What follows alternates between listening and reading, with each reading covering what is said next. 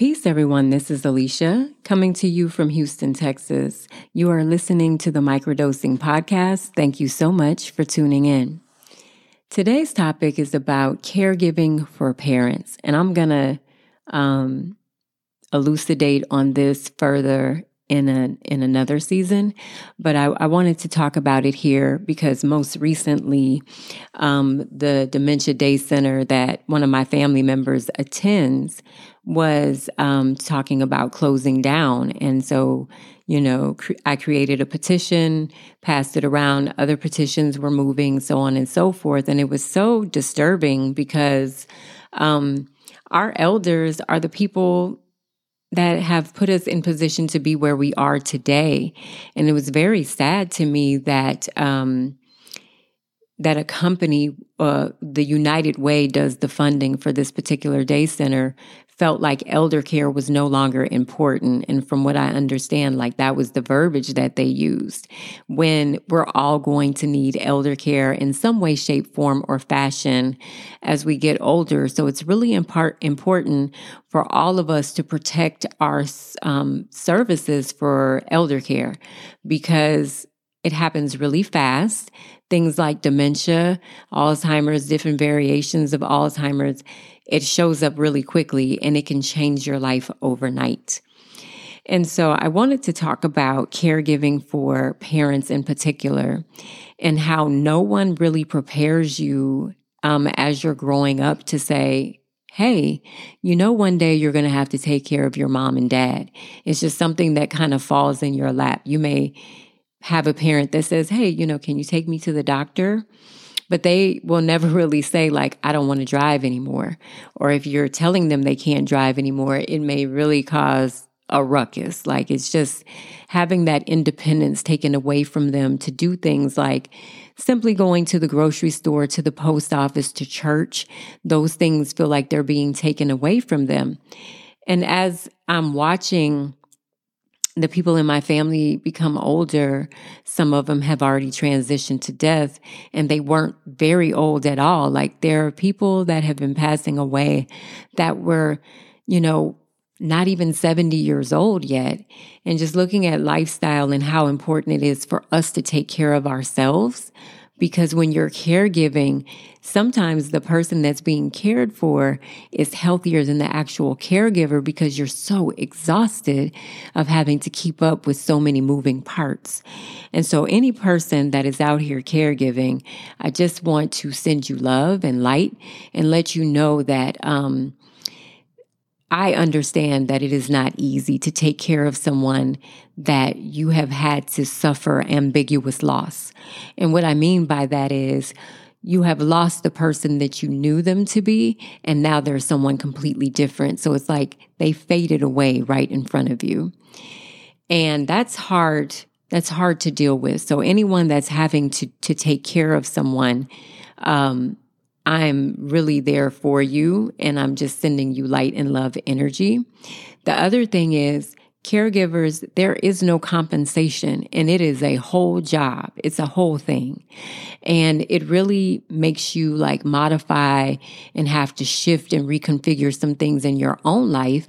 And you don't have the freedom that you're used to having because now you have to always think about this other person then there's sometimes there's some guilt about not wanting to do it, you know, like having so much responsibility put on you because sometimes that person is really more comfortable with one person more than another.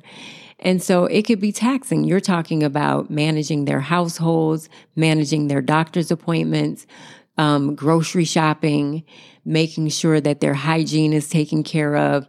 You're talking everything from specialty doctors that you need referrals for all the way to dentistry, you know, and like dental wise, you got to make sure that their mouth is being taken care of because these are the things that contribute to high blood pressure, diabetes, dementia. So you, you got to make sure that you're even doing that. So in caregiving, you have to make sure that you're taking care of yourself. This is another reason that healing is so important because if you're not doing the work to heal and the responsibility falls in your lap, of a family member for you to take care of them and you have unresolved issues between you, it is going to be a challenge to be able to effectively take care of that person without becoming abusive. And that's just the truth of the matter. You'll find yourself talking to them crazy, being really frustrated, and really just um, feeling resentful, you know, starting to feel like, why am I the person that has to do this? But I do want to let you know that there are an abundance of blessings that come with taking care of people who are no longer able to take care of themselves. And there are a lot of resources that are available that are in place to help you get a break.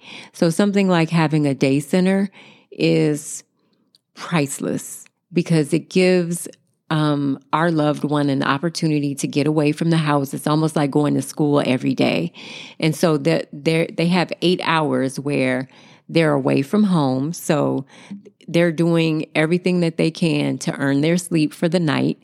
And then when they get home, you know, they're in a routine. They come home, they bathe, they eat, they watch a little TV or read a book or whatever. And then it really is good to keep them in a, um, in a routine, you know, if they're in that kind of space where they can do that. If you are a person that is caring for someone who um, is not mobile, can't get up and move around, hire somebody to come and help you a couple of days a week. There are resources, there are programs that are available for respite care so that you can get away because caregiving is a 24 hour job. And even if you were going to pay for it every day, I don't think the average person can really afford it, right? Um, also, for yourself, make sure that you're doing things like getting disability insurance, not just life insurance, so that if something does happen to you, you can get insured on like not being able to work, not being able to take care of yourself, or if you just need a caregiver full time, that disability insurance will help offset the costs. Also, things like long term care insurance is also important. You don't know if you're going to have to be in an assisted living facility or a nursing home. And again, being able to offset those costs and not put that pressure on your family is really important. And so, I'm having this conversation, not just to caregivers, but to each of us as people who are aging. You know, every day we wake up, we're one step closer to death and we just don't know when that is going to be. And with um, aging being hard enough, just with all the things happening in the world and having to kind of like maneuver through all of those things, it's best to have some peace of mind where you have a support in place. And let me tell you, the support may not be other family members. Your support may be something like a day center and the people that work there who become like a second family. It may be, you know, other social services that you can use um, and put in place. And so as you're aging and you're getting older, just know that anything can happen at any given time where you may have to step in and care give for someone that you love. And know that they may not be happy about that, but everything is in their best interest and you are going to need help. There is a lot of things that I feel like people do that they take on a responsibility that's bigger than them because they feel guilty about reaching for help. They feel guilty about sending someone away for the day. They feel guilty about not being the person that cooks all the food. I mean, if you can afford it, hire somebody to meal prep. You know, I'm able to meal prep because I do work from home. And so I typically make meals for seven days out of the week. And, but sometimes, I mean, truthfully, I get burned out. I get exhausted. And so sometimes it doesn't happen that way. But do your best, but also extend yourself to figure out how you could fill some of the gaps. And um, I guarantee you by doing that, you'll have a better experience because you will always need a break when you're taking care of people who cannot do it themselves. And, um, you know, it's just a huge responsibility. So please don't feel guilty about um, asking for help and don't be afraid to ask for help. Get in get into the circles, get into the community to find out what's available to you. And there are also a lot of caregiver support groups that just kind of let you come in and vent about how crazy things are at home. and it's a safe place to do that. And I think that's important as well. Um, there is a great book called The 36 Hour Day. It's a um, almost like a periodical written.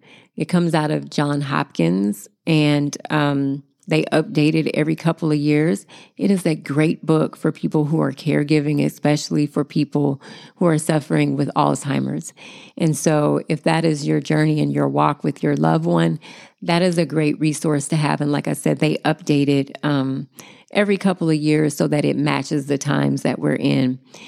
And being in this pandemic has really put a strain on caregivers as well.